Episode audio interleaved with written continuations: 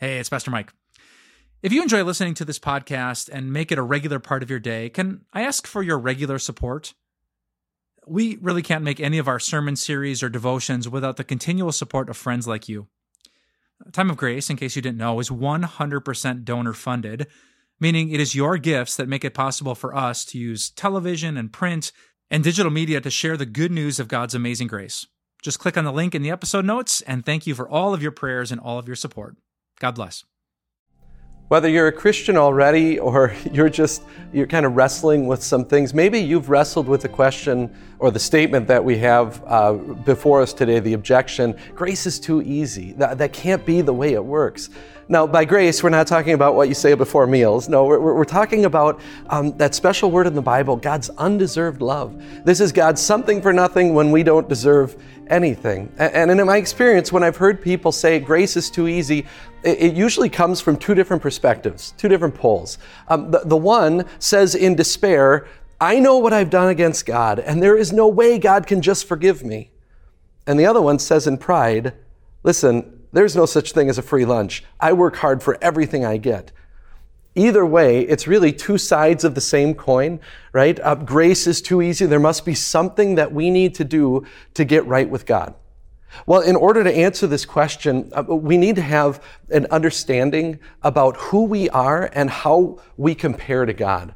So think about it this way God is perfect. God is holy. He demands us to be the same. The only problem is there are no degrees of holiness. There are no degrees of perfection. Either you are or you aren't. God said to Moses, when Moses asked to see his face, he said, You can't see my face, for no one may see me and live. Why is that? Well, it's because sinful man cannot stand in the presence of a holy God. God's not impressed uh, with us when we just try hard. He's not impressed when we're better than other people. He's not impressed by our steady improvement. No, He demands perfection. Think of it this way. Imagine that you had a perfectly calm pond and, and you had to swim across that pond without making a ripple in the water. You think that that'd be impossible, but that's that's perfection, right? I'm always so impressed with Olympic divers when they, they dive into the water and they make barely any any splash, but even the best of them make a splash, right? Even the best of us sin each day.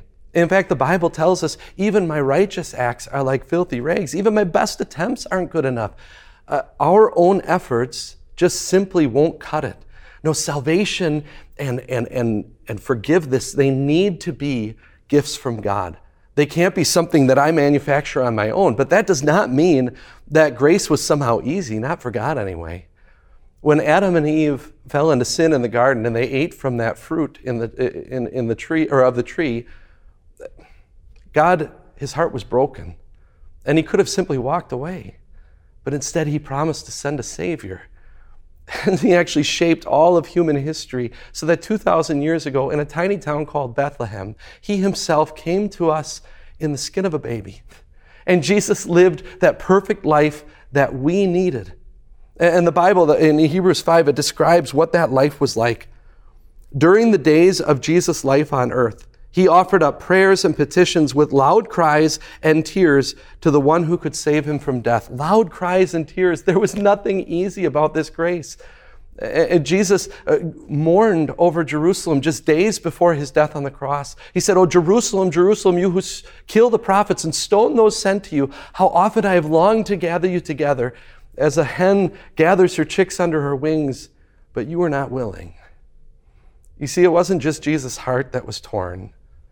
But a few days after saying those words, it would be his brow and his back and his hands and his feet as he hung on that cross and, and suffered uh, the payment for our sins uh, to pay for every one of our imperfections, every one of our sins. And he now looks at you and he gives you his perfection, perfection. He gives it all to you. He doesn't do it because you deserve it, because nobody, nobody deserves it.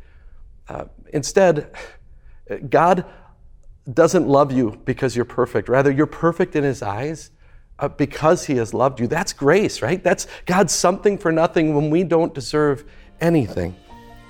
Now, some will object. That's too easy. that, that it, like if you say that grace is the way it, it, it works, then people are going to do whatever they want.